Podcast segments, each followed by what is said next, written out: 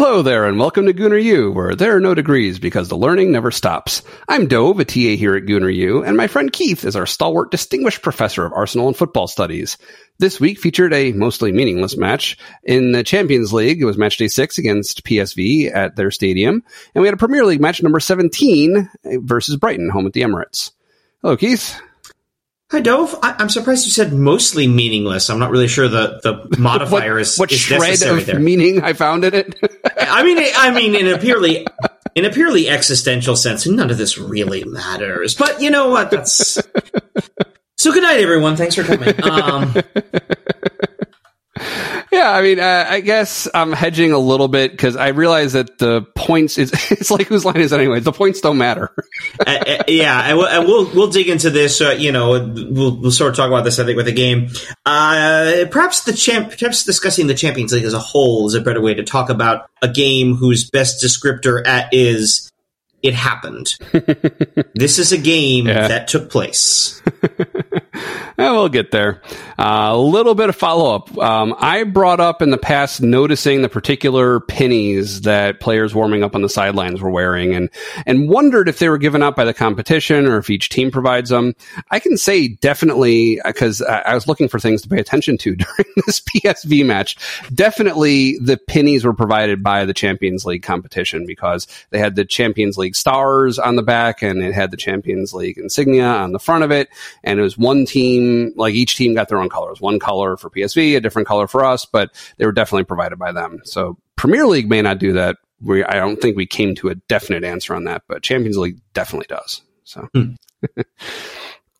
um, I've always actually I'm wondering now seeing it written in our notes there is that actually the word pennies? I felt it was always pennies, and I don't. I would just you just get told that as a youth player, like here, put these pinnies on. Okay, and like you don't even really think about it. Well, what, is that actually the word?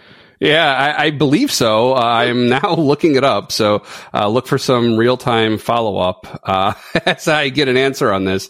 But uh, while I look that up, um, why don't you uh, let me know what happened uh, with our, our national team this past week or a couple weeks ago now? Yeah, yeah. Those, I guess this was last week. We, you know, one of those things we put in the notes, but we were so anxious to talk about uh, uh, the the games of last week, uh, the that that mostly the Luton game, not so much the Villa one, but uh, we we neglected to mention internationally the uh, the draw for next summer's Copa America took place.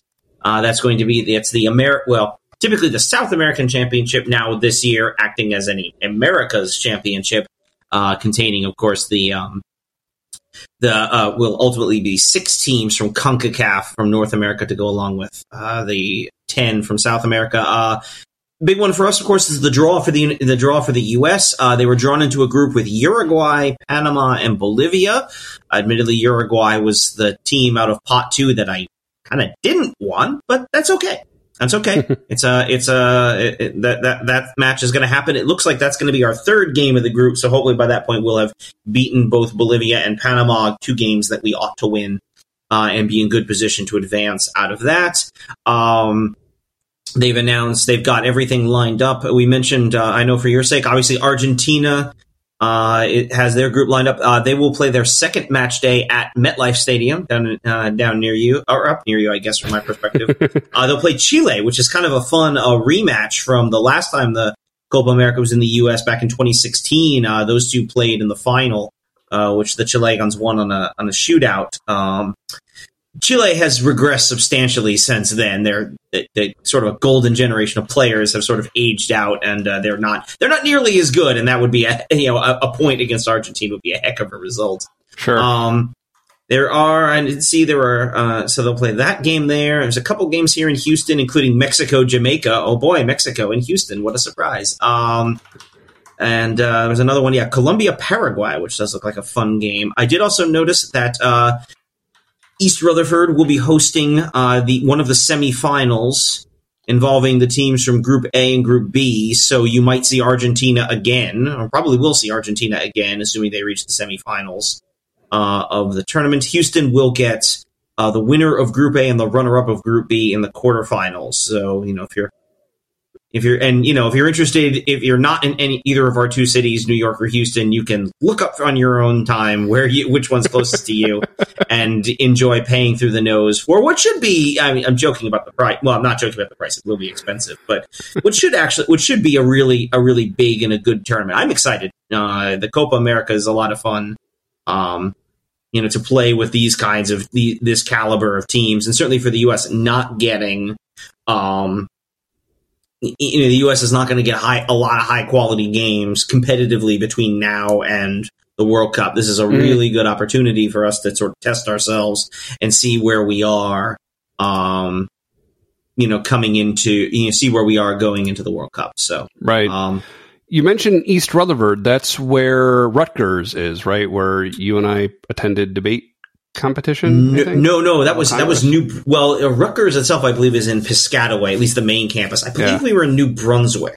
Uh, maybe it was New Brunswick. You know, East East Rutherford is the is is where the Meadowlands is located. Oh, it okay. is it, it pretty as far as I can tell, it doesn't actually exist outside of the the Meadowlands complex. Um, it's its own little town. I, I that I might be over overstating that, but uh, you know, there's it's a pretty. I mean, you've been there, obviously. It's mm-hmm. a pretty big complex. Um, it's got used to have Giant Stadium. Now it's MetLife, even though I keep calling it Giant Stadium. Um, it's got a the the arena that used to be home to the the New Jersey Devils and the New Jersey Nets before they both moved to other places. There's a horse, big horse racing track there. Um, there's that. Uh, it was called Xanadu, whatever that thing, is, the ugliest looking building you've ever seen is out there. Um, so yeah, it's an intro. It, I, I, don't know what else is actually in what constitutes the town of East Rutherford, or for example, if there's a West Rutherford or just Rutherford, I don't know.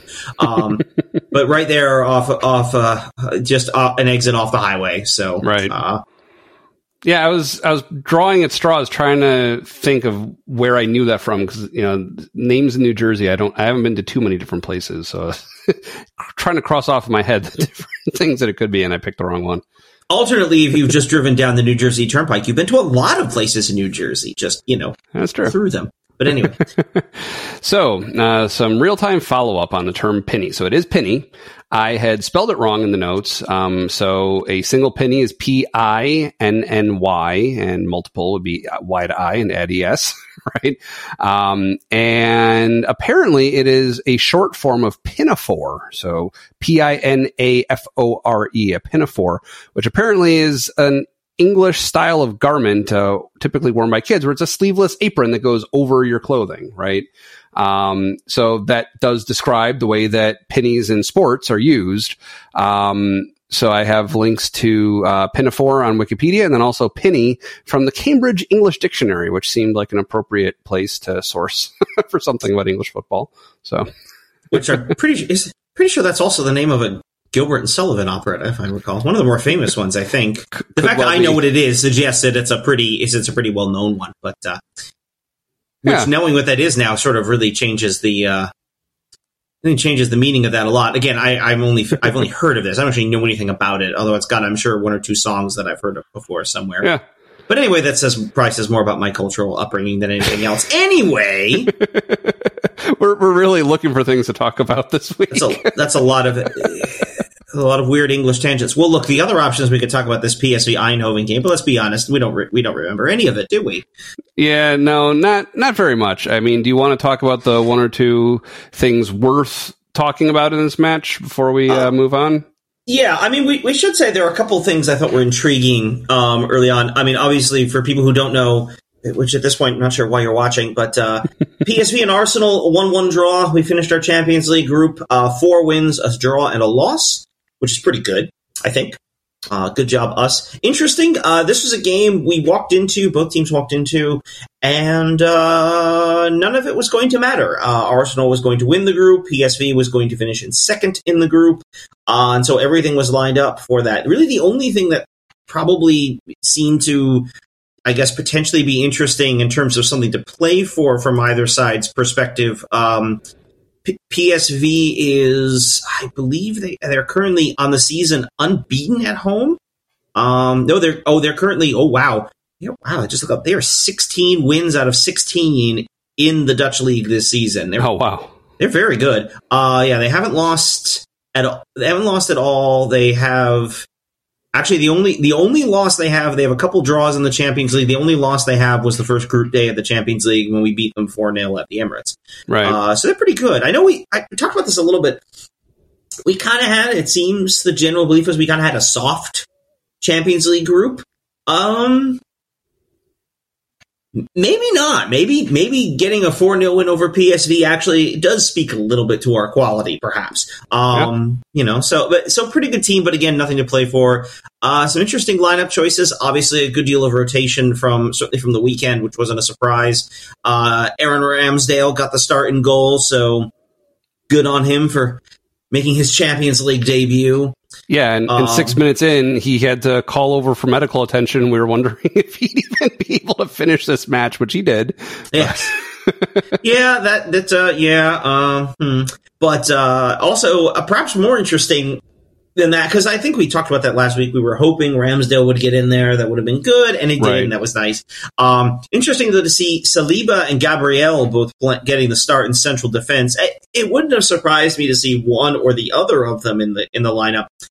I'm a bit surprised to have seen both of them in the lineup, especially given a lot of our lineup was a bit rotated. Um, you know, we got who's in the. Uh, we have a Cedric sighting, which was, which was it's been a while. Um, you know, Mohamed Elneny was playing Jorginho, Jakub Kiwior was there, Trossard, Nketiah, and Reiss Nelson. I mean, we really had, you know, we're really rolling out our, our sort of our second lineup uh, in this game, and um, there was a lot of talk early on about some of the youth guys, uh, Ethan Nwaneri, Reuell Walters, um, you know, Lino Sousa, maybe one of them getting a run out, maybe some minutes at the end. The way the game played out, it didn't make a lot of sense for that, which is fine. Um, but um, you know, that's uh, yeah, it, it, the lineup was interesting in that regard. But other than that, I mean, Eddie Nketiah had a nice goal. PSV got a nice goal to to level. Uh, you know, a quality finish there. Those, those then- goals were oddly similar to each other. They were both deflections off the post to go in, and kind of a similar angle. They kind of looked like the mirror image of each other. It was kind of funny. both to the and both to the same side of the, into the same goal on the same side of the field. Oh, yeah. I think Yeah. ours ours yeah ours on one side of the half, theirs on the other. Um, perhaps the only other interesting thing is uh, you know late on, and I guess I wasn't too surprised to see this. Arteta put on uh, you know uh, some more uh, definitely a stronger lineup. Declan Rice came on. Uh, Martin Odegaard, Gabriel Jesus made a couple of late subs, obviously trying to chase the win uh, to get the result, which would have been a, a quality result. Um, and in the end, we did almost get it. Uh, the, the ball was headed into the net, but was called back on an offside. Now, offside is the call that always generates debate. So I'll ask you, what did you think as you as you saw that coming back? Yeah, so as we saw it live, it wasn't clear, first of all, who actually headed it in because uh, Gabriel Magalhães and Jakub Kiwior both had their heads right near where the ball was. Mm-hmm. And it was pretty clear, it seemed that they could have been, like, it definitely looked like it was at least a close call for offside. Once we started seeing the replays, two things became clear. It became clear that actually it bounced off of Kiwior's head to go in, and his body and head, because the head was leading the body, I think for both of them, was onside. But Gabriel, in spite of not making contact with the ball, was in an offside position. His head was further forward than the last defender. Um, what I recall thinking at the time was that was due to him being in an offside position in a way that affected the play, even though he didn't come into contact with the ball because he was blocking other players from getting to Kiwior essentially is probably what it was, where if he hadn't been in that play at all, or if he'd remained offside, it would have changed potentially. It could have changed the outcome. Is that pretty much what justifies the offside call there? Yeah, that's the call. I mean, it's not even necessarily. I mean, the, the player you're really watching for that's that's being drawn out of position is the keeper.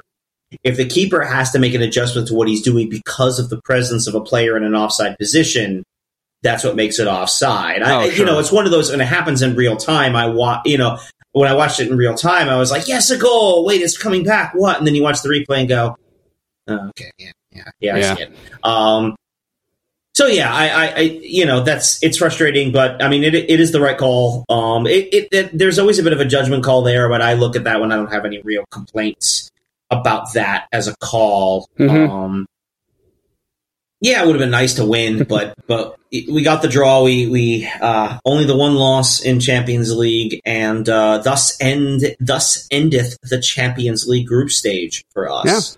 Um, so having played our, our Champions League games and now having experienced both the excitement and the tension of the Champions League and the Europa League group stages, how how has your first champion your first season in the Champions League been? Well, it's it's funny. Like th- they're obviously structurally the same. It definitely feels different getting to the end of a Champions League group stage. It's like if if we'd gotten eliminated from the Europa League group stage, I don't know how much we would have cared. I think we wanted to see him do well, and it was early enough in the season that we were still looking to that as an indicator of how far they were going to be able to go in, in the Premier League. Um, but yeah, no, it was, uh, it, it, was fun. It was good seeing the, the higher level of competition. Like it was, especially we had, we had trouble away. It seemed like we did pretty handily at home. Uh, we had trouble away in the Champions League more than I think we often do in the Premier League. I think maybe it's just the unfamiliarity of those venues compared to like, you know, yeah, sure, Liverpool is tough, but we know what to expect better, right? We're going to be going there this weekend.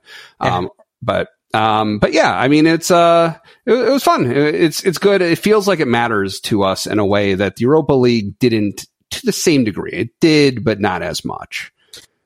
I, I mean, I think that's largely right. The only thing I'd add to there is that I think I wouldn't have said it so much as if we had been eliminated from the Europa League, people wouldn't have cared. I think it would have been a problem because it would have been incredibly embarrassing. Like we, we there was right. no way That's we true. were not going. we were. I mean, again, you saw we were we weren't terribly good. We were playing a rotated lineup in the Europa League, and we still pretty much qualified fairly easily uh, in a group with PSV. Actually, you know, Right. Remember. Um, Someday, someday you'll draw someone else uh, in that one, but uh, yeah, there.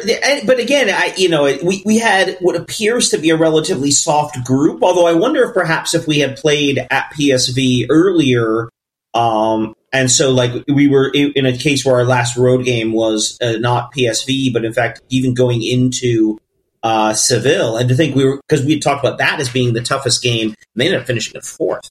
Um, Yeah. If we had all of a sudden we're heading into match day six, going, all right, we really need a result at Seville, and then we would have gotten it. It would have been fine. But you know, it's Mhm. kind of interesting, sort of how the sequencing of the games plays out. But yeah, I mean, you know, the Champions League, just the name sort of suggests there's this, there's another element to it, and it, it's fun. It's fun to be back, and uh, overall, I thought we did well. I mean, certainly we spent last year in the Europa League rotating the side heavily. We were able to do that in match day six, but we didn't do that really in the, in the previous ones. We were playing a full strength lineup in those earlier games.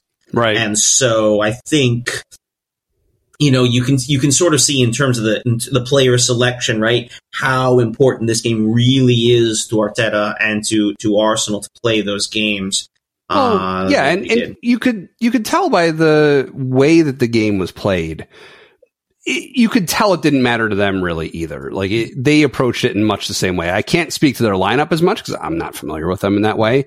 But just for one thing, I mean, like the lack of physicality, right? Just like there were almost no fouls that I remember. It was like it was a very milk toast level of play. Like it was almost like a friendly, which which actually brings me to a question that I had. So, like, we're seeing all these players that don't get as much competition play, and clearly they're, they're obviously training all week with the rest of the team. But as far as what we get to see, and as far as them playing against competitors that aren't on their same team, do do they get to it all? Like Cedric Soares, like or Mohamed Elneny, do they get to play against players from other teams aside from the handful of times that we see them during the season? no. Okay, I mean, uh, you, Yeah. yeah. I mean, you're right. I mean, that's kind of that's kind of life as a uh, as a bench player in the Premier League, especially when you're at a club. Well, even at even a lower level club, you know, who's going to more you know rely in some ways very heavily on their their their their starters because those are their best players and they need to stay up or you know avoid relegation. And obviously for Arsenal, in our case, you know, we need to maintain that performance and that standard.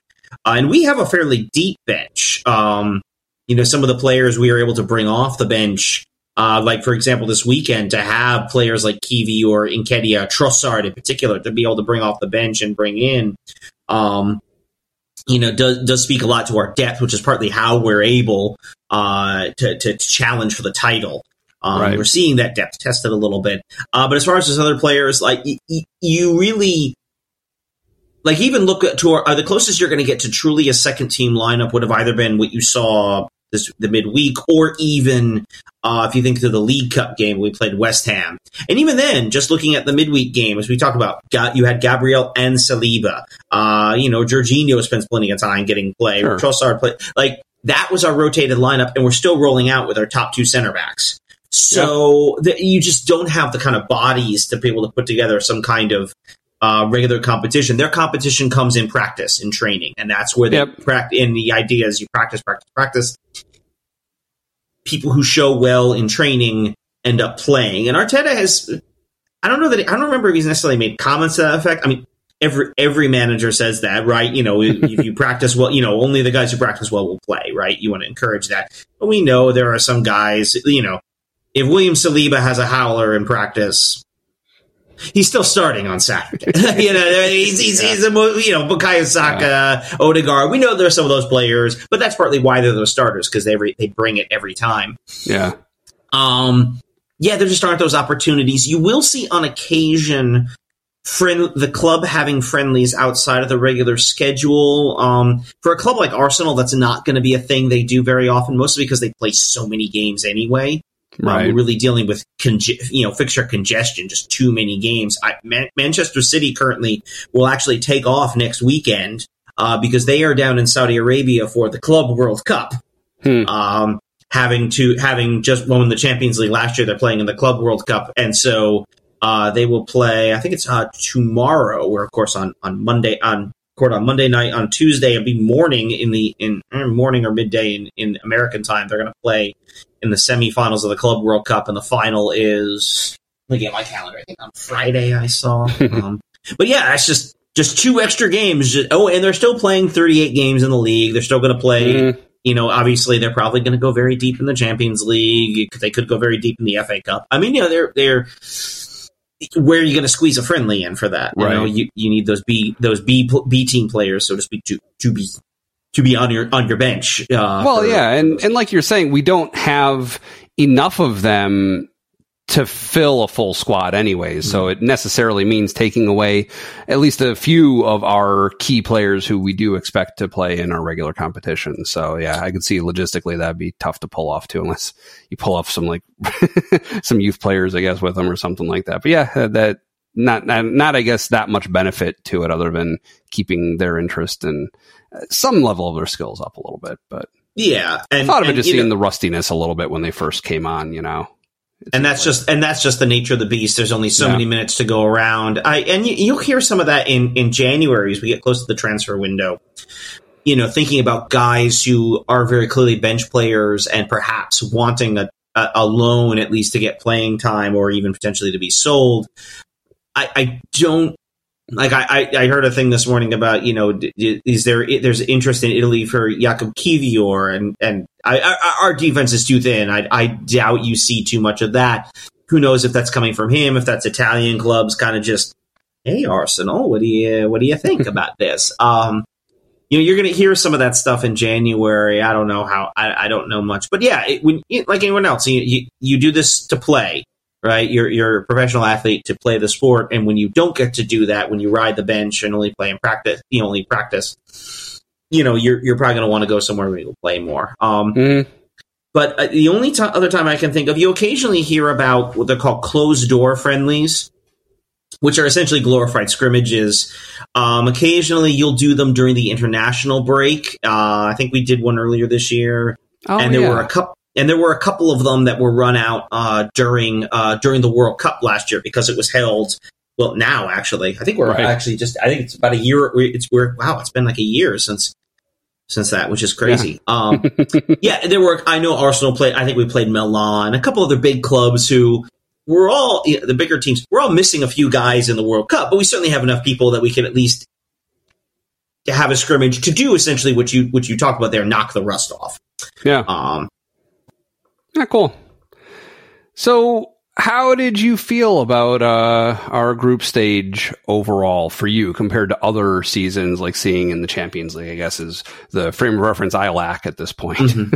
um, overall, good. We've talked about this. I mentioned a little bit. I, the sense was that our Champions League group was a little softer than many others. Um, I think, given PSV's overall record, that might actually be a bit overstated. Um, and we talked about Sevilla, who wound up finishing in fourth, who's a pretty good team. So I think that's a little, some of that's just fan banter. It's hard to, to read too mm-hmm. much into it. Um, overall, I thought we did well. It's very interesting to watch how the European sides play us very differently. How they try generally to be much more open. And then you go to the Premier League and everybody packs 10 guys behind the ball and, you know, they're parking the bus and, you know, looking to beat you on the counter. Right. Whereas here, you know, PSV tried to play with us. Lens tried to play with us. Uh, Seville tried to play with us. And Hull was just demolished, you know? Um, so that was, but so overall, that was, I, I thought overall we did well. Um, I think there is still a bit of a, this is still a relatively young team, still a relatively inexperienced team. And so to get that kind of experience in, in the Champions League in Europe, I think is, has been good for them. And I think it's only going to continue as we go forward. Um, seeing how much further we get into the competition. I'm happy with the group stage. We won the group. That's really all that matters. Um, you know, it's we, we yeah we won the group. That's that's the good news. And you know, we we means we get theoretically the the easier matchup starting in the round of 16, and then we'll just kind of see where it goes from there.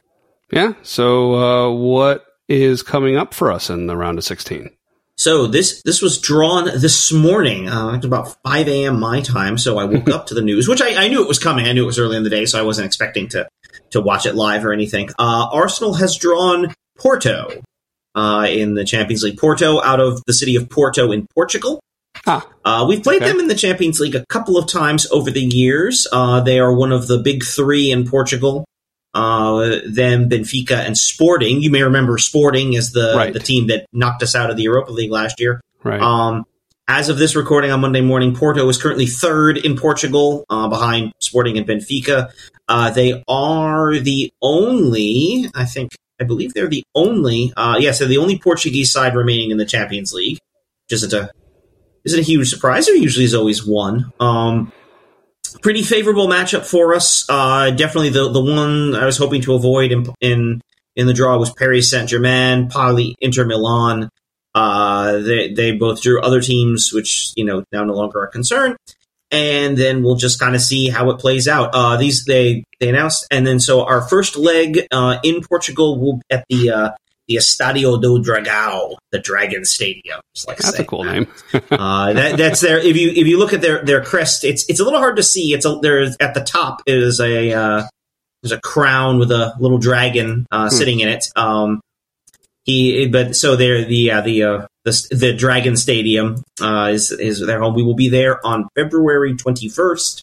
Hmm. And then the second leg back at uh, the Arsenal Stadium. Remember, we're not the Emirates in Europe. Uh, the Arsenal Stadium is on March 12th. So um, that is the and, round. That'll be.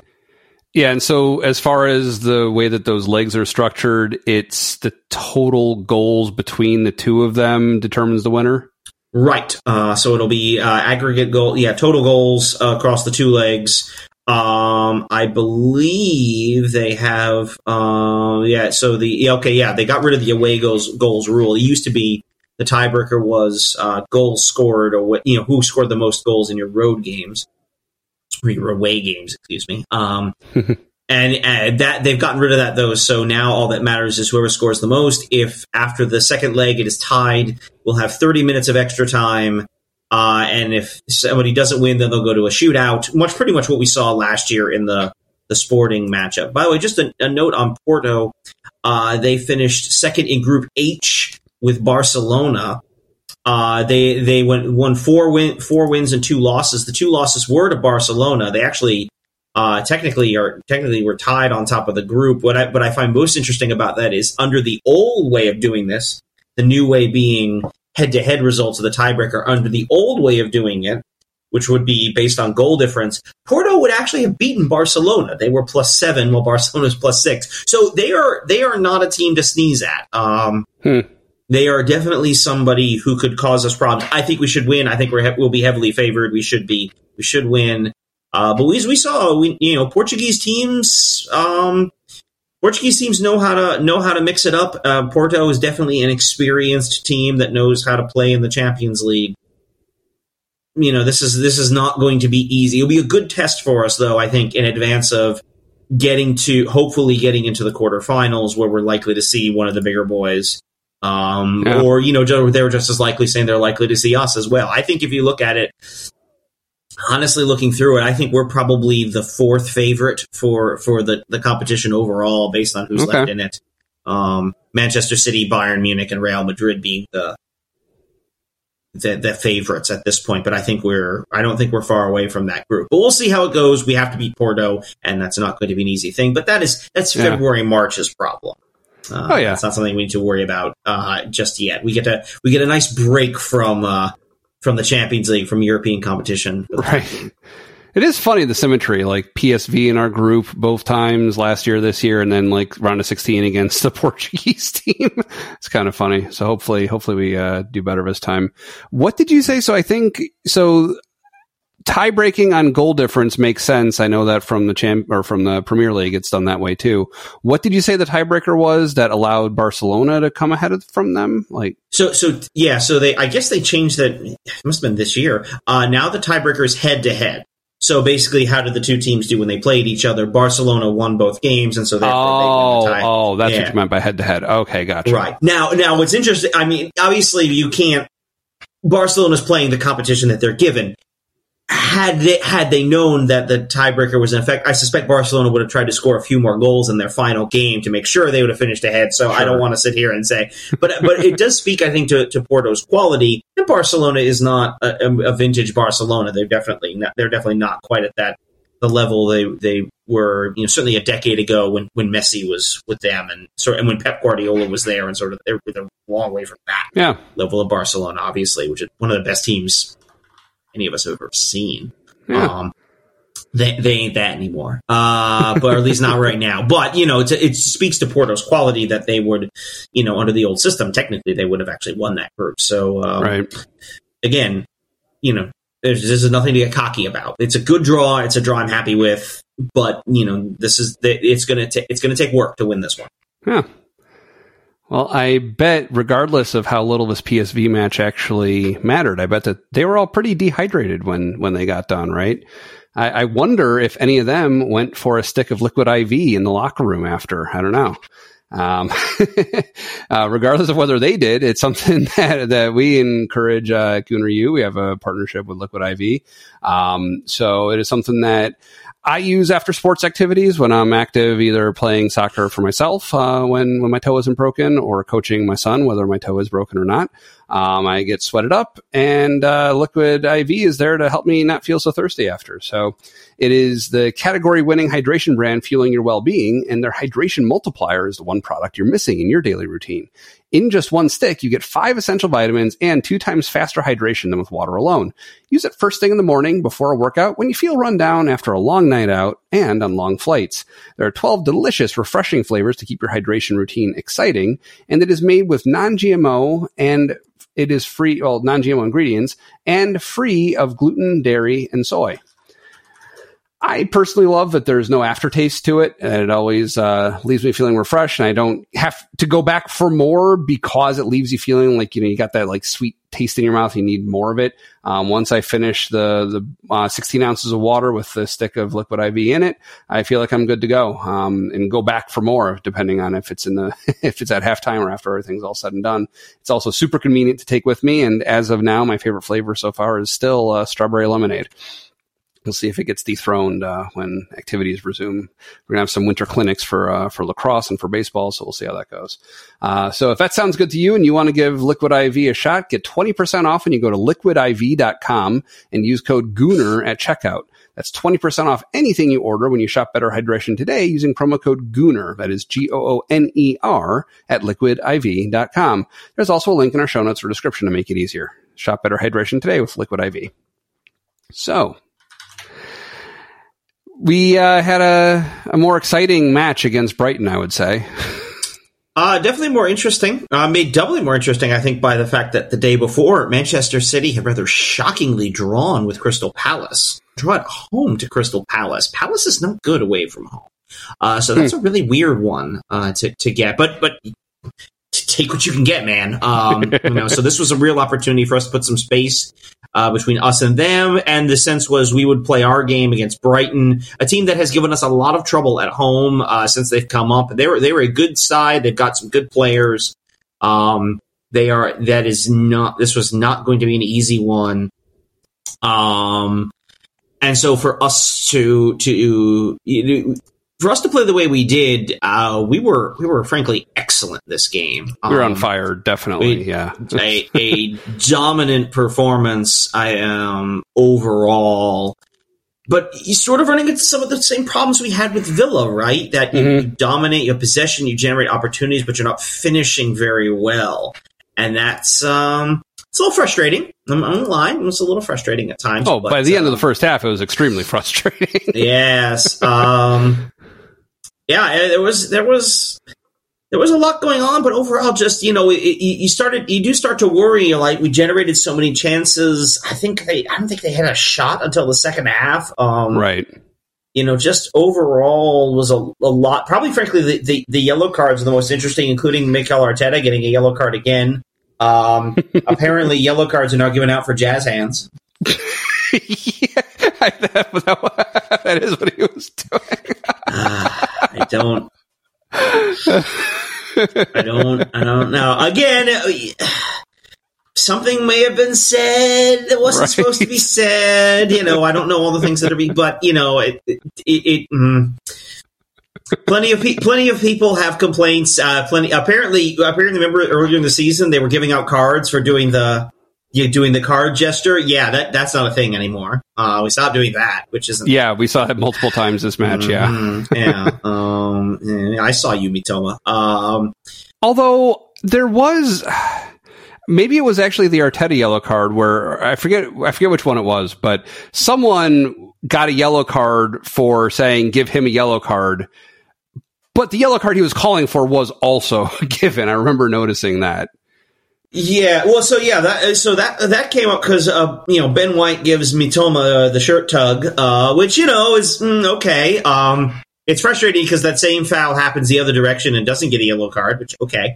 Um, shirt tug is a shirt tug, and except when it's not apparently. But adding in Arteta's dissent from that, um, it was a bit of a soft yellow, I I thought, and then it, yeah, but in Arteta, I guess probably said something similar along those lines, and and you know claims he was claims he was gesturing at Gabri at Gabriel Martinelli, um, which may or may not be true. I don't know, but. Uh.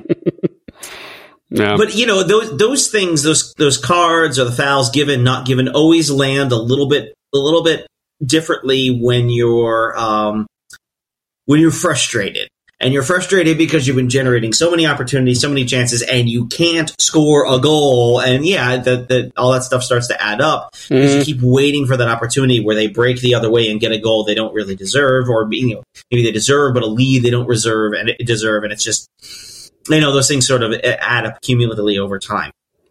Yeah, one particular form of the frustrating failure to convert, they were making they were making Brighton's keeper look really good by just repeatedly shooting the ball straight at him. At least three, four shots in the first half, and I think some more in the second half, where they were just shooting it straight at him, and all he had to do was like scoop it up. Like it was not, they weren't making him work for it. Yeah, no, the quality of the shots. I, you know, I, I, wouldn't say they made him look good. They made his stats look good. He, he I guess look, that's what he, I meant, yeah. he had one or he had one or two like uh, one or two quality saves, but for the most part, it was it was mostly just the ball. Fit, I mean, and some of that's some of that is on the keeper. You know, the, the when sometimes when the ball comes directly to him, that's a success of positioning. He, it make he makes it look easy because he's in the right place. Yeah, sure. That being said, I did not think a lot of the shots were terribly high quality. We had a few chances where we you know, end up shooting it into the second deck as opposed to anywhere near the goal. Um, but but yeah. over but overall, yeah. I mean, we, we spent the first half pretty much camped out around their their their end. Possession was possession was pretty even, but their possession seemed to not go anywhere. We did a great job pressing them up high. We were very aggressive, pre, you know, with our press up at the up at the top of the field. Oh yeah. Excuse me. No, so and so they they gave a stat on screen during the second half. It was a few minutes after the the first goal we scored, where they said we had 40 touches in the opposition box. Brighton had three. so I was paying attention to their touches in the opposition box after that, and I was it actually led me to wonder what precisely constitutes a touch in the opposition box? Like, I guess if you're counting touches, is it just literally the ball touching your foot or other playable part when you are standing in the box? Because it was not long after that they passed it into the box and Saliba or one of our defenders cleared it away, and that doesn't count. I think, right? Right. When they it's it's it's one of those stats that's just exactly what it says it is. They touch yeah. the ball while in the box. Um, and so when you're dribbling it, if you take like three dribbling kicks while you're teeing up for your goal and then you shoot it, that would be like four touches in the opposition box resulting from one play. Okay. Yeah, although, but think think think about it in that circumstance, like how how I mean, where a touch really gets you. I mean, there's only so much maneuvering you can do right. with the ball, and those t- and when you get in the box, of course, the space gets compressed. And generally speaking, you don't want to dribble around in the box. You want to right. get yourself into a position and fire, you know, a shot or a position where you can see the net. You saw that a few times, and it's this is one of those where the angle on the screen is always so weird because you're kind of low and off to the side and you see players cutting across and you want them to shoot, shoot, shoot. But then you get that view behind the goal or behind them looking straight on the goal and you realize they can't because the defenders have, you know, put themselves in position and they mm. just don't have that window to get a good, a good shot on. And that's, sure. that's kind of what we're facing so much, right? So many of these defenders packing in the box, limiting our opportunities. And when stuff like that happens, you almost can't score off of open play. You need set pieces which apparently I'm seeing we have the best record in the league for right now. I, what I guess what I wonder about that. So I guess we have the highest number of corner kick goals. I do like the the analytical part of me wonders, okay, but what's our percentage? Like even so that's good that we have the highest number, but do we try do we get even more corner kick opportunities than other teams, or is it just that we're you know, better at converting the, a roughly same number? You know. Um, I, my my suspicion is, and I haven't looked at the numbers. I suspect it's a little bit of both. I mean, I, yeah. we we do generate more corners than most of the league for the same reason that you would expect. We have a lot right. of possession. We, we have a lot of possession. We have a lot of attempts, and when they get blocked, they result. So certainly, our our corners taken versus corners conceded is is going to be a very big gap, and so that yeah. part's that that part certainly makes sense. I, I think I suspect we also convert a lot of them as well. Um, and and so our numbers are going to look good, you know, because there are there are so our numbers are. I don't think the numbers are large enough. The disparities are large enough such that like, well, we got 10 corners. We got 10, you know, we got, we got two goals off corners. Yeah, but we took 30 of them. Like, I don't think right. the numbers are, quite that large in a disparity that's, you know, more the more goals you score, chances are the the higher your percentage is going to, to the better your percentage percentage is overall going to look. Especially yeah. as you get further into the season, when like you know after the first three weeks, maybe you you know if you had a really tough you know if you're some poor team like a like a Burnley or a Sheffield United, and you all of a sudden in the first weeks you're playing Spurs, Arsenal, City, and Liverpool. Like zero. Your corner, your corner, yeah, your corner, your corners or numbers are going to look terrible because you're not going to get any because you're ceding so much possession.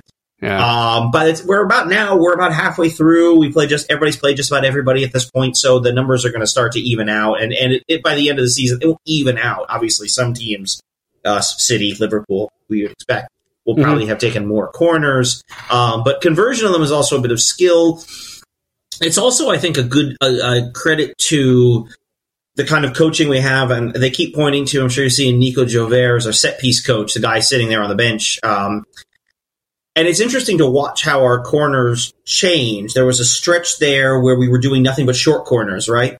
Right. You know, Odegaard or somebody runs over and it's a short pass, and you see them try to stretch the defense. We haven't done one of those for at least a couple of weeks, as I can mm-hmm. recall. Um, actually, I saw this. This leads us nicely into the goal, uh, the the Jesus goal.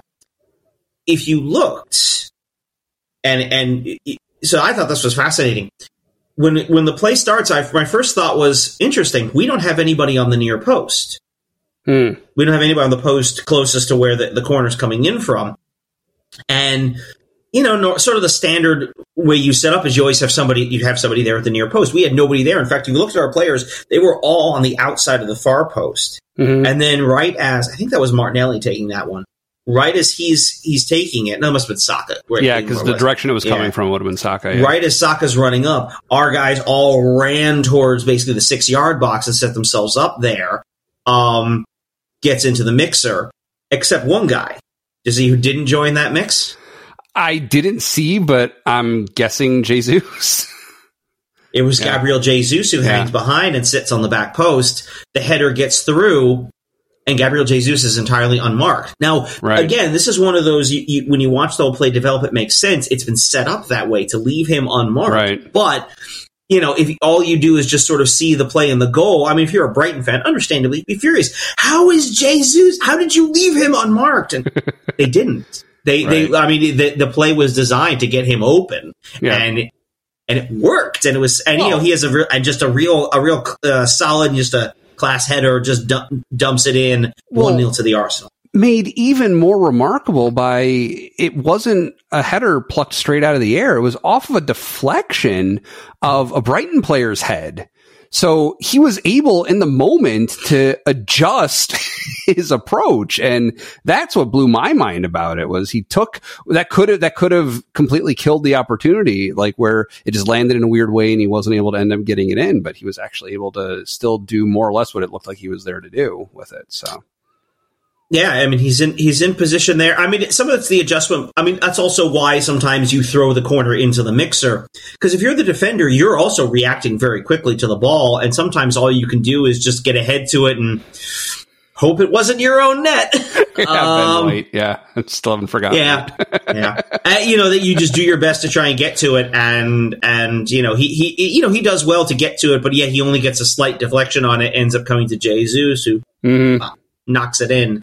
And as I said, 1 0 to the Arsenal. And ideally, at this point, what you start to see is um, Brighton now is chasing a result. They're they're they're going after it. Uh, this is a team that scores goals. I think they said this, showed the stat there that's been like thirty games or something. Thirty two. Yeah, it was going in, going into goal. yesterday. It was thirty two yeah. matches where they've both were 32 where they'd scored and then i think it was 20 or something it was in the 20s that they'd also been scored again yeah so that streak so, continues right that one continued but we, yeah but i mean you would think with a club like that to, to go forward it wants to go forward wants to push wants to be aggressive and they need to because now they're chasing the result and that theoretically would open up some chances for us the, the counterpoint to that is that for the, to a large extent we didn't let them now they did have a couple of chances, including that one that uh, that was from I think it was from Gross, uh, just wide. Which yeah, as a nail biter, yeah. Woo, woo, that was a little. Uh, was, well, was, that, that, whole play, it was like the dominoes slowly fall, falling, and it felt like this was going to be it.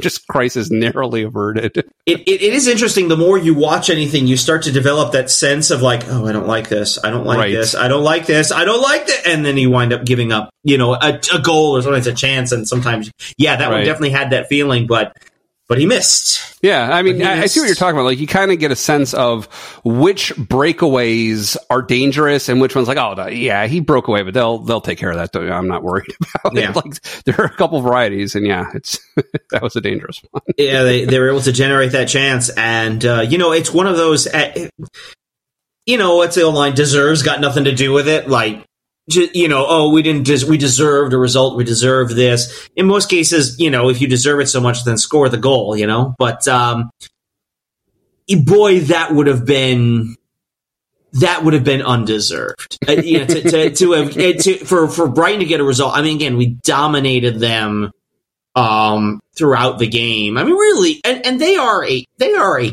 they are a really talented team. They're also in Europe. They're clearly getting stretched roster wise. Um, so that so you, you could start to see how that European competition is taking a toll on their depth. Uh, yeah, they they were missing. I think they said they're missing a couple of key players.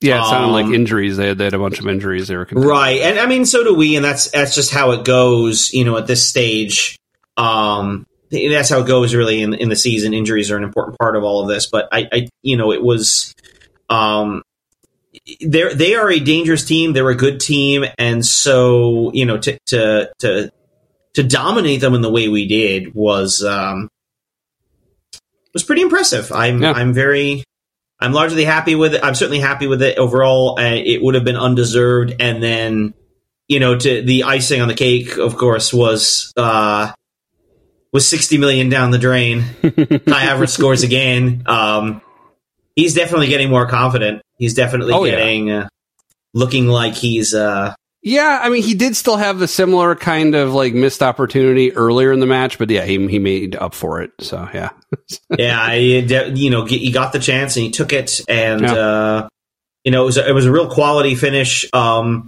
and again, that's that song cracks me up. I just it's, it's the the the the uh, the Havertz song. I don't I don't know why, but it really does. Um, um, but anyway, yeah, it's uh that that's a that's a good win. You know, that's a they're not Yeah. it's a good performance. I, and I've been looking here. I've been trying to find.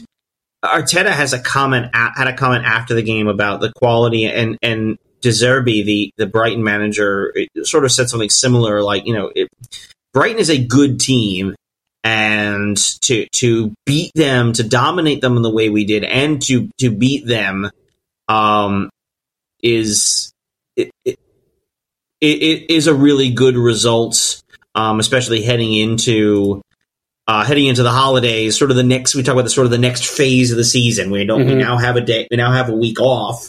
and We don't have a midweek game for the first time in a couple weeks, and we head into the holidays. Um, it's a good result to get us there. Well, and I mean the it's it's as if somebody was like scripting the results where so we pull off, you know, a, a not super easy victory earlier in the day yesterday with Liverpool still yet to play their match.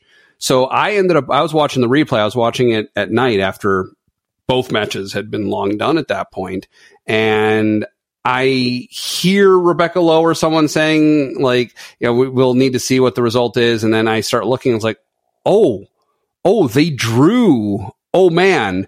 And so then I watched the last like five minutes against United that Liverpool played and I, I saw the draw happen. And yeah, so we're top of the table again because they drop points. So Yeah, uh, they Liverpool had 34 shots oh my God. And didn't score. Now, apparently, they weren't. A lot of them weren't very good ones. Uh, you know, they're not a lot of high quality there, but still. And and this this was kind of this was shocking. I mean, Manchester United. Yeah, their record looks okay, but they are they have not been good. They got dumped out of Europe in the Champions League. They had that hasn't been helpful to them. Uh, the last time they played, or last year when they played this game, uh, Liverpool beat them seven 0 uh, The other game last year was yeah, last year they um, played them twice, seven 0 and four 0 to Liverpool. Um, so they have they have hammered uh, United recently, and that's an old rivalry. That's not a huge surprise that, when given the chance, Liverpool will rub United's face into it. Um, there's a that's an that's an old rivalry. The two northern two northern cities. Um, but yeah, to come away with the with the nil nil, um, that's uh, yeah, boy, that is that is interesting. But we're right up there. Uh, Aston Villa got a win as well. They are, I, you know, I I, I think long term they'll probably fall away, but they're right in it, and there's a pretty good chance. Um, they're actually going to be, you know, they, they might end up being top of the league. Um, yeah, they they actually they they actually are going to start. Uh, they could they by the end of the weekend they start. Their game is on Friday. They're home to Sheffield, Okay. dreadful Sheffield. And as we'll talk about in a moment, obviously Arsenal and Liverpool, one of them is Right. going to draw points. the last Um, piece that looks like it was scripted. Like it was like, so we pull ahead of them just in time to play them. And Mhm. that's going to obviously have a big effect on the top of the table. Yeah, I mean, there's a pretty good chance Villa's Villa's going to Villa will. I mean, you say probably. I mean, you never know. It's Premier League. Anyone can beat anybody, but there's a pretty good chance we're going to enter the game on Sunday, um, or enter Saturday's game. You know, beh- both of us tr- looking up at Villa, and there's a, there is a non-zero chance that Villa is on top of the table at Christmas. Right. Um, which is wild to think about. Um, yeah. but but that's yeah. We'll, we'll you know again we'll we'll see how that goes. Uh, you know, good good good for Villa for being in that position. We'll see how that plays out. Um, but yeah, it's uh, it, it's it's tight up there the, as we enter the holidays. As we enter this, we'll talk about sort of the stretches of the season. And this, I think, is the next real stretch is getting us into is through the holidays and into the beginning of January when we hit the FA Cup. Um, right. All right. So, who would you call for a Player of the Week? Um, this was an interesting one because, of course, we were so heavily rotated midweek. I think yeah. you could put in a good shout for either of the center backs, Gabriel or Saliba, because of their, uh, you know, for playing both games. Um, well, probably not Gabriel because he did he did kind of cost us the win at, at Eindhoven. yeah. Um, yeah. but but I, I actually think I'm going to say I'm actually going to say uh, Jesus. I think because we were very dangerous late on when he came on the field in the the PSV game. Um, he converts the opportunity. He creates so many things when he's on the field. I'm going to say Gabriel Jesus. I almost said Martin Odegaard, but um, he had a couple of couple of uh, really tough misses in the in the the Brighton game where if we didn't score two goals, you know, would have been really would have really come back to haunt us. Uh, mm-hmm. So sorry, Martin Odegaard, you only had a really good week as opposed to a player of the week. week. Uh, so I'm going to say Gabriel Jesus. That's what, what I saw. All right. For me, so Jesus was in the running. Um, I ultimately was really impressed this time by Martinelli, even though he didn't, I don't think had a goal contribution even. I don't think it worked out yesterday, but, um, he had he had a really great match. Like just constantly just i mean for the number of corner kicks he took alone it was, it was a lot. There was there was a period there where it was just like corner kicks like every minute. Um, but a lot of the threats that we were generating putting the pressure on them all throughout the match were all coming from that left side so much of the match which is different for us usually our threats are very heavy on the right side with Saka and Ben mm-hmm. White so seeing that, that was good. And, you know, it was, it was another week where I'm seeing him in, in his, superior form. Like you know, uh, we'd lost that for a little bit, but it looks like uh, he's he's in good shape. So, mm. so yeah. Um, one last thing I wanted to pose to you. It's a question I've been wondering about for a while, and it definitely seemed to be the case again this week, as it was also last week. Um, when substitutions are made, I very often notice that if goals have been scored, if, assuming we're talking about like late match, late mm-hmm. second half substitutions, like at least midway through the second half, um, it seems like anyone who has scored a goal is very likely to be substituted out. Not quite guaranteed, but very likely to be one of the first substituted out. Is that a coincidence or is there a reason for that? What's going on there? Um, so there's two angles to that. One I think is coincidental, um, because you notice them because they're the goal scorer, so you're thinking about them as they come off. Um, but I think the other one, which may lend credence to what you're seeing, is that in a lot of cases the subs are made tactically. So the goal scorer comes off because well you're up late and you want to sub off a forward player, an attacking player for a defensive player. The idea being we need to pack it in, hold it, hold down the game. So chances are that's probably what's going on. What it really is is more the tactical shift of removing an offensive player mm-hmm. for a um, uh, for a defense for a defensive player. Um, other than that, every sub is kind of its own story. You don't really know who's maybe nursing an injury, or maybe you know somebody's coming back, and so like, okay, they're going to play 60, 70 minutes, and then we'll take them mm. over. You know, um, so I think it's just one of those. Not so much the goal scorer himself is the one who's taken off, but rather the role he fills is either being switched or changed. Um, is is probably what you see. It does lead to a nice moment. The guy who scores the goal is coming off, and so gets a nice round of applause mm. as he walks off. And of course, you know, as you take your time coming off the field, uh, they'll clap to the fans as well, which is always nice. Oh yeah. I guess part of why I was wondering it is statistically, do you think that it's like well, they've scored a goal. There's only a certain percent chance that any given player is going to score in a given match. And so get him out of there. He's had his goal, put someone else in there. Who can maybe score instead, but it sounds no. like probably not. No. I get what you're I get what you're saying on that, but no, that's not how that that's not how any of them actually think of you know he's due is the the gambler's yeah. fallacy the gambler's fallacy right? Right right. It keeps coming up heads. It's definitely going to come up tails this time. Nope. 50-50 every time. Actually I, learned, I I did something about this. It's actually 5149 to come up heads. Fun fact always call heads. Interesting. The weight on the coin? Something like that yeah. Yeah well, if it's a new coin, the older it gets, everything just smooths down. It's basically the same. But especially newer coins, call heads. Oh, talk to Harvey Dent. All right, so so what's coming up for next week? Uh, next week, just one game, no midweek game, but boy, what a game it is. Um, on Saturday, Arsenal goes to Anfield and we'll play Liverpool. Uh, massive game in the league. Uh, massive game, uh, you know, uh, for, for both of us, obviously being up near the top, thinking about Champions League, uh, well, not just Champions League spots, but thinking about the title race. Uh, interestingly enough, we are actually about to play Liverpool three times in the space of about a, a, little more than a month because we are going to play them obviously this weekend, uh, our last game before the holiday, uh, before Christmas. Uh, we will then play them in the, the FA Cup. We drew them at home on January 7th. Well, the first weekend of January in our case will be that's the 7th, that's Sunday. And then we will actually play them. The home Premier League game uh, is on February 3rd. Hmm which at, you know because of the way the season played out, that is the last time we'll play Liverpool this year. Right. Because they are not in the Champions League, so we can't draw them. Uh, we're, we're, done with our league games with them, and you know one of us is going to be out of the FA Cup. So, right.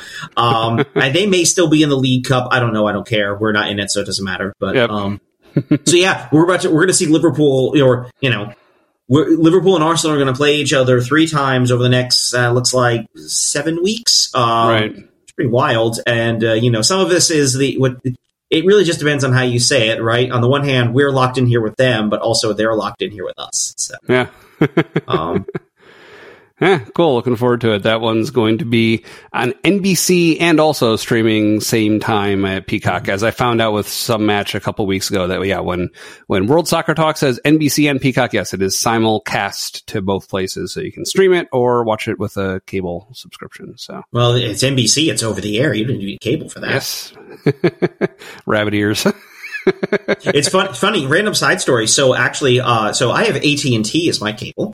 Uh, AT and T is apparently currently in a dispute with uh, KHOU, which is the CBS affiliate in Houston, uh, which is particularly funny because CBS is the one who broadcasts the NFL team, the Houston Texans. So since I have AT and T, I can't actually watch the local team. Oh, um, although the newspapers at one point they suggested, so well, you could always just get a, get rabbit ears.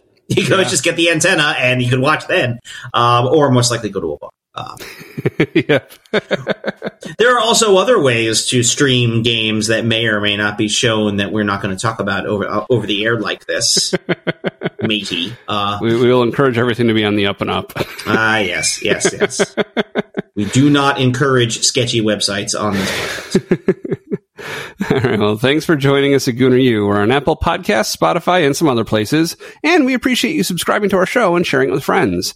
If you're watching on YouTube, and if you're not, please try it. I think you'd like it. Like and subscribe.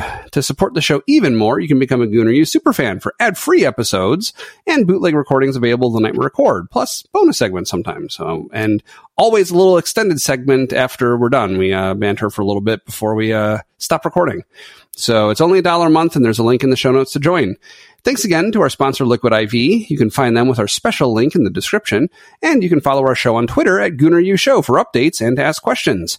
Again, my name is Dov. You can find me on Twitter at Dov Frankel. With me, as always, is Keith, and you can find him in a pub watching Arsenal matches. Come on, you Gunners.